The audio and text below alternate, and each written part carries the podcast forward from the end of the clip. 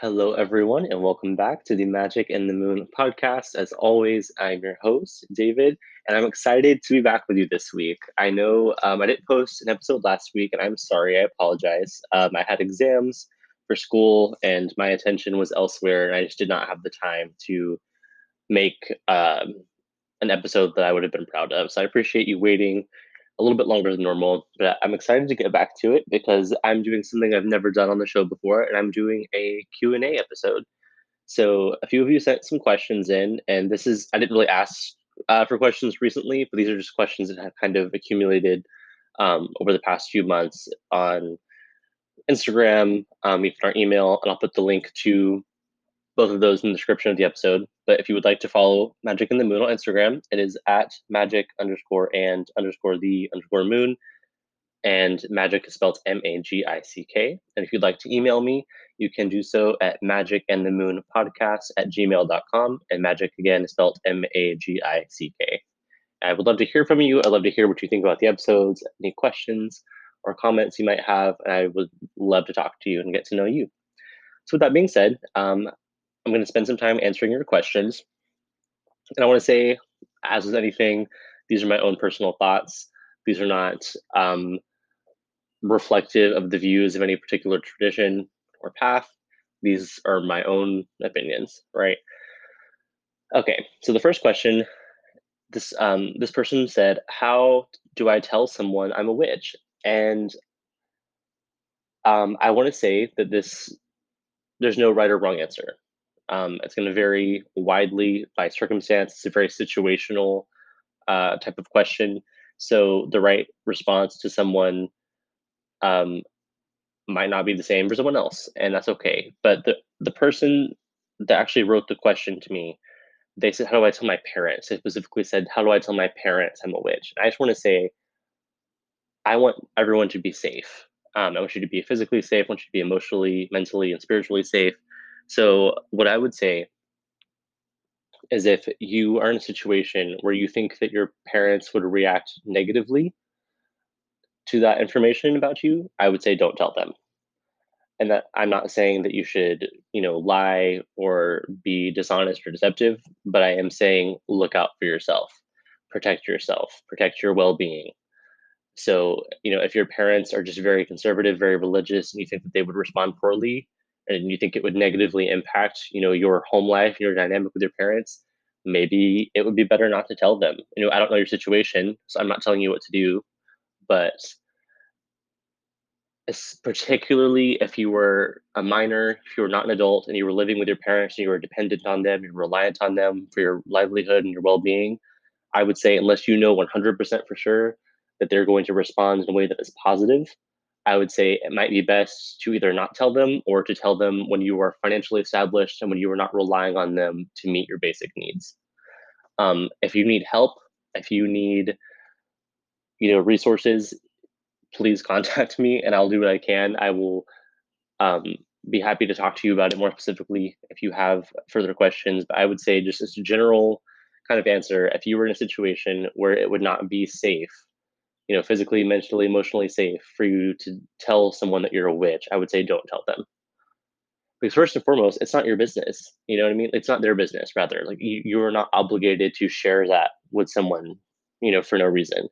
Um, if you again, if it's safe to do so, and if you would like to, and you trust that person, of course, yeah, tell them. You know, there um I most people in my life that I'm close to know that um I'm a witch. Um, but with that being said, there are people that I don't volunteer that information to. You know, but again, I'm in my 20s. Um, I don't live with my family, so it's not quite the same situation. But I would say, and, and this applies to anyone. If it's you know a boss, a coworker, um, anybody you know in your life, you don't really have to disclose that if you don't want to. I would say the exception to that is if it is an intimate partner. If it's you know a boyfriend, girlfriend, a partner, a spouse, husband and wife, etc. That's pretty important. um, but hopefully, you know, if you were at that level of a commitment with someone, that love and trust should be there, and hopefully, you could share that, you know, openly with them. But again, if you think that it would put you in some type of danger, you know, if that's physical or if it's just mental and emotional, I would say just be aware of the impact of that choice and be aware of who you're telling and just be safe. Excuse me. Oh, sorry, I had to get some water. Okay, so the next question, um, this next question says, I'm a man and I am uncomfortable with a goddess centered worship. What should I do? And I'm going to be really blunt, everyone. So if this offends you, you know, I'm not trying to offend anyone, but I'm just going to be very direct. I think that this is a sexist and misogynistic question. Um,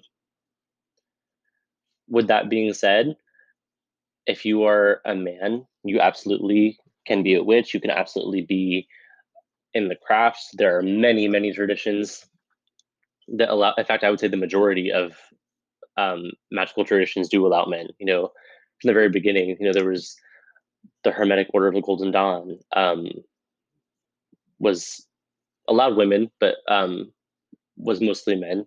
Um, most forms of Wicca accept men and women.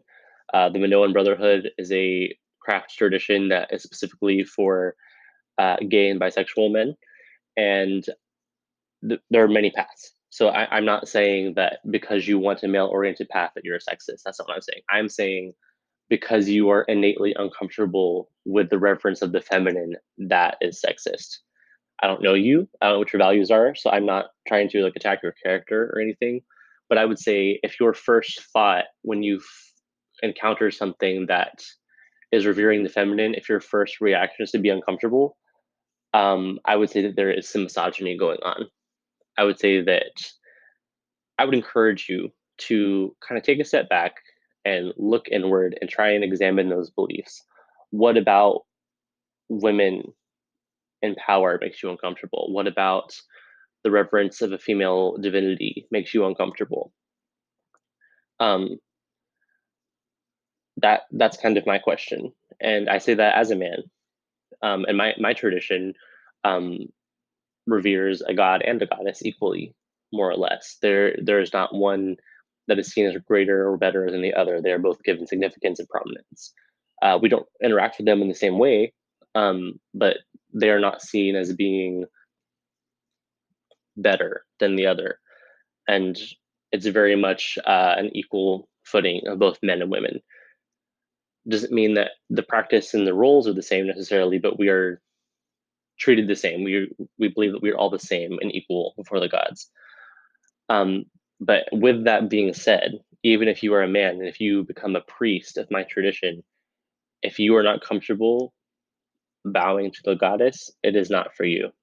I will say that. Um, not every tradition is for everyone, and that's okay. But if you are not comfortable with women, with the feminine, I would say that there's a deeper issue going on.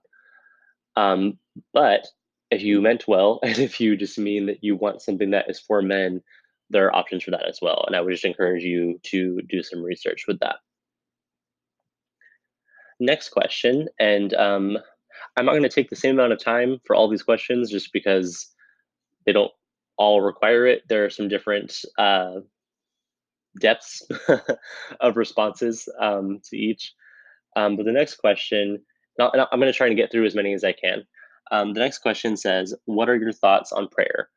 That's a really cool question. I've never been asked that before. That's really cool. Um, and again, I speak, you know, only for myself because not every you know magical practitioner is going to view prayer the same way because we don't all view divinity the same way. Um, for me, my path is very much a devotional path.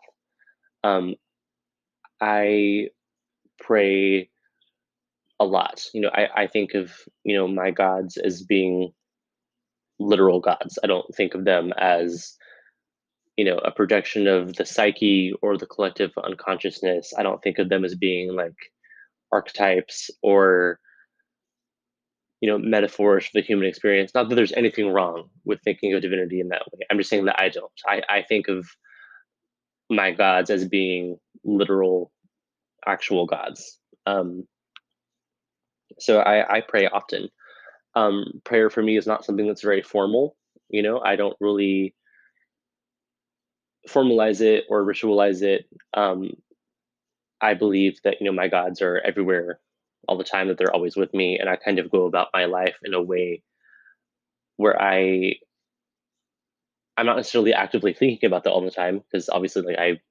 have other things to do and think about in my life, but I always have an awareness of their presence. I always have that knowing that they're always there.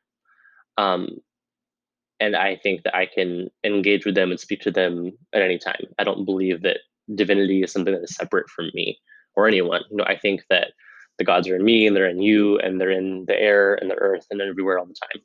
Um, you know, there are some traditions, particularly uh, some sects of Christianity, you know, where there's a pastor, there's a priest that you have to go to who can kind of speak to God on your behalf. Or even if you're in more of a Protestant Christian situation, you don't have that.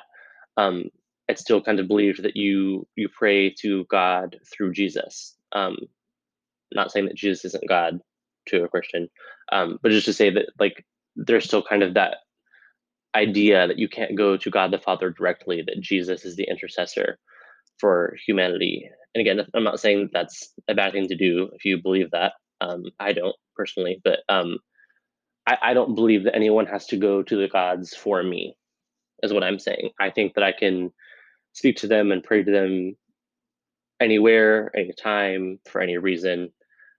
And I kind of rest my life on that.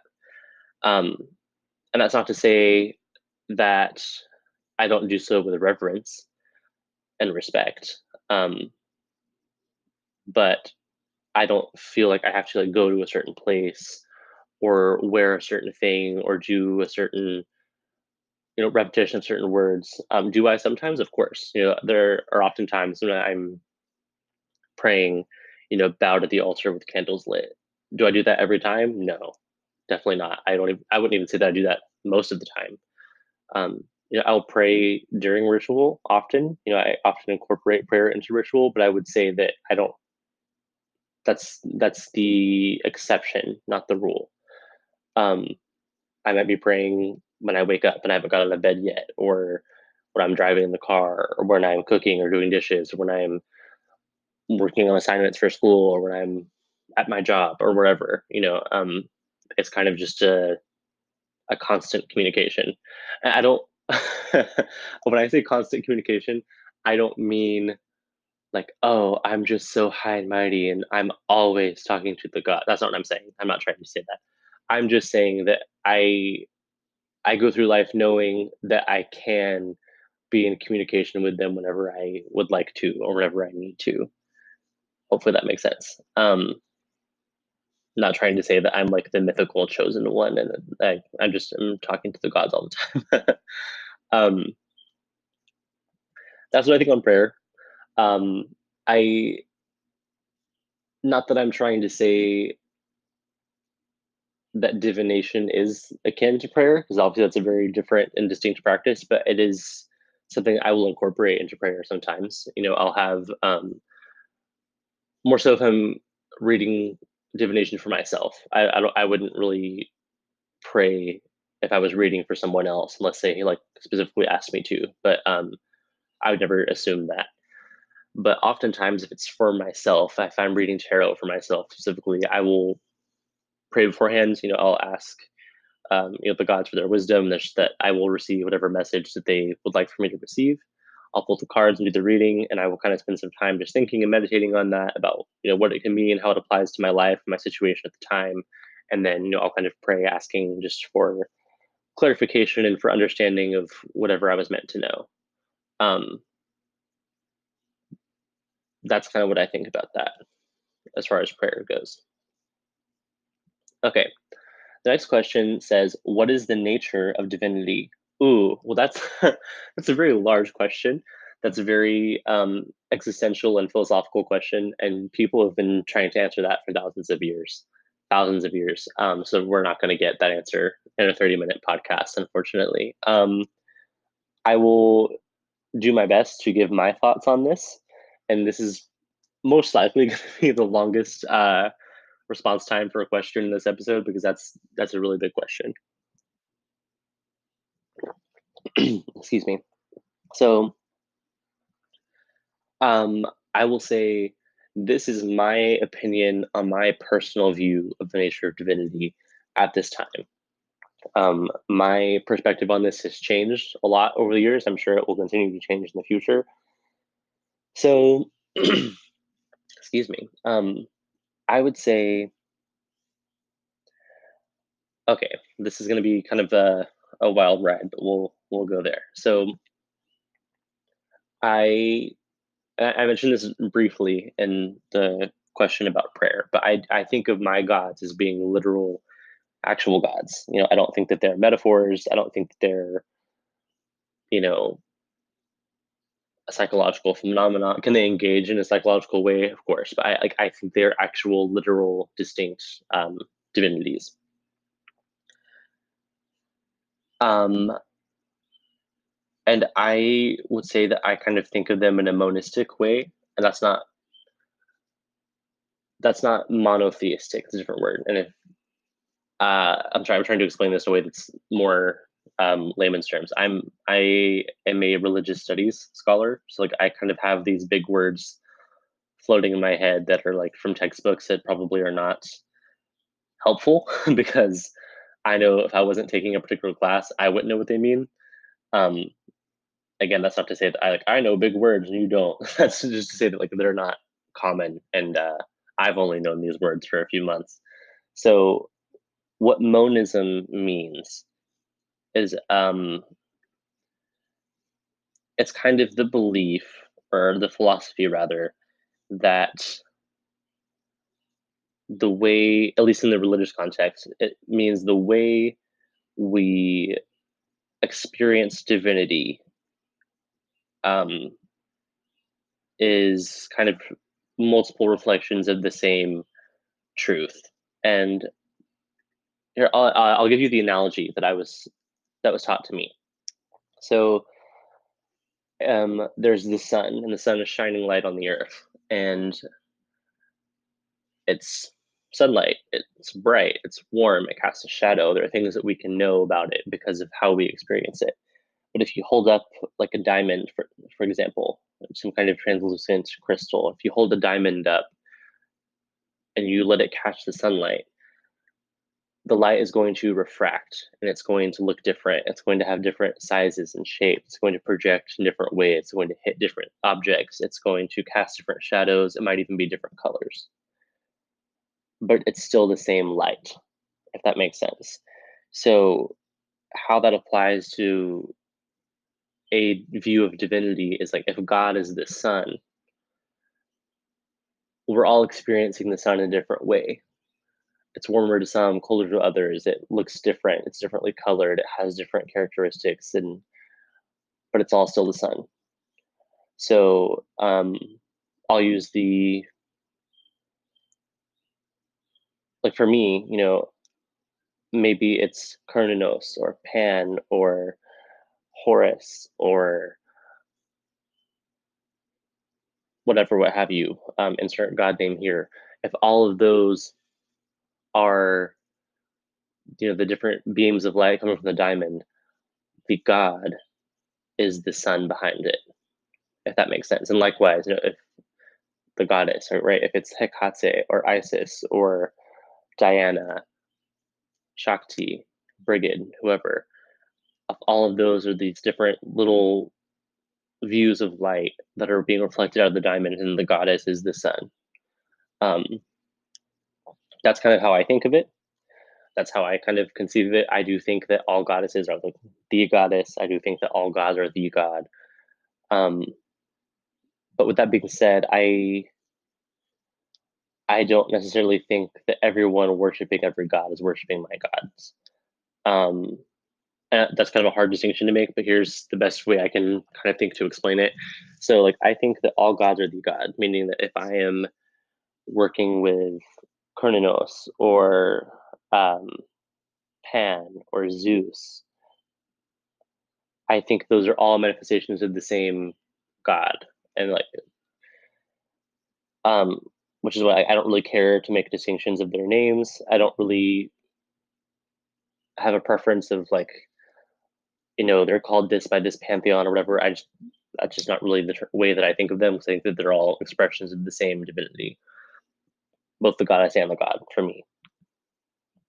So that's why I say all goddesses are the god. Excuse me. That's why I say all the goddesses are the goddess and all the gods are the god. Um, but the reason I say that not everyone worshiping every god are worshiping them is because if uh, someone goes to a Christian church, they pray to Jesus, they're not praying to my God. They're praying to a very separate and distinct and specific, you know, Judeo Christian concept of divinity. Can someone think that that's a manifestation of the God? Yes, of course. And I, I would say that it is. But the distinction is intention. They're not intending to do that. So, likewise, if someone is perhaps you know they are uh, a Hindu and they're praying to I don't know, I'll Kali for this example. Is that a manifestation of the goddess? I would say yes. And depending on what sect of Hinduism they're part of, they might even agree with that as well. But it comes down to intention. Are you acknowledging like, oh, this is one particular beam of light from the sun that is this ultimate divinity, or do you think that they're separate and distinct? And that's a question that I can't answer because everyone's views are different. But um, that's what I think. That is um, my view of the nature of divinity at this point in time. Will that change? Probably so. Um, I've gone through different uh, kind of journeys with my spirituality. I've been a hardcore monotheist. I've been um, kind of a loose polytheist at one point. Um, I this is kind of my understanding of divinity at the moment. Um, it's based on some teaching and things I've learned and read and have been taught, but also a lot of that it's just been my personal experience. Um, but yeah, that's kind of a loaded question. I know that I kind of went all over the place with that, but that was a really big question. And um, looks like I might have time for maybe one more question. And this last question says How did you get involved with witchcraft? That's a good question. Um, I've answered this a little bit before um, in some other episodes, but uh, I'll kind of give the abridged version here. So um, I was actually raised Christian, as I'm sure many of us were, um, and I'm uh, I'm in the United States. So the ma- vast majority of people uh, are Christian here, particularly the part of the country that I live in. So um, I was in a very kind of fundamentalist evangelical church, and I, as I got older, I wasn't fond of that. Um, I found a lot of errors theologically as I went into university and started learning about you know theology and other religions and other faiths. Learned that like I didn't really feel as if the Bible held up as true, um, and I couldn't really get behind a God that was supposed to be loving, yet would condemn people to hell for no reason other than they were born into the wrong religion, things like that.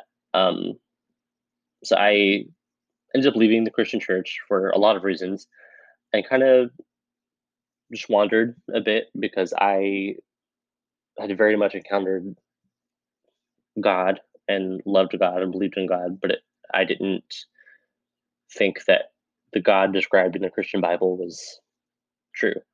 So I kind of just went on this journey of learning and researching a lot of stuff. Um, I definitely felt resonance with witchcraft because I loved the idea of just being autonomous and being strong for yourself and standing in your own power. And so much of the Christianity I was brought up in was about telling you what to do, telling you how to live, telling you what to think and believe. So witchcraft to me offered a path of personal freedom that I really didn't feel before. Um, eventually, through just some experiences I had had with the goddess coming to me and revealing themselves to me and experiencing divinity in a different way um, on top of just like doing some research and things i found uh, wicca. I specifically found um, btw british traditional wicca and kind of looked into stuff and found a coven and that's kind of what i'm doing now. And um, I'll say this: the the the path of the witch, and whichever tradition that you are part of, if any, path of the witch is not easy. it's not for the faint of heart. Um, it's it's hard to kind of walk the wild, unknown path of finding your own way and finding your truth and finding your gods for yourself and standing in that and it's not for everyone. So the, the ones that do it and commit to it and follow it, I commend you and I respect you because you have to be a really strong person um, to be able to do that. And um, that got way deeper and more um, more personal than I was kind of expecting it to. But I really enjoyed that. I enjoyed sharing these answers with you. I hope that they helped you get to know me a little bit and just gave you some different perspective on things. Um, I'm not going to do Q and A episodes all the time, but I would like to do them periodically. So you can send those in to uh, at magic underscore and underscore the underscore the moon at Instagram, or of course the email, which is magic and the moon podcast at gmail.com. I'll include both of those in the description of the episode. But I enjoyed our time together this week, and I will see you all next time.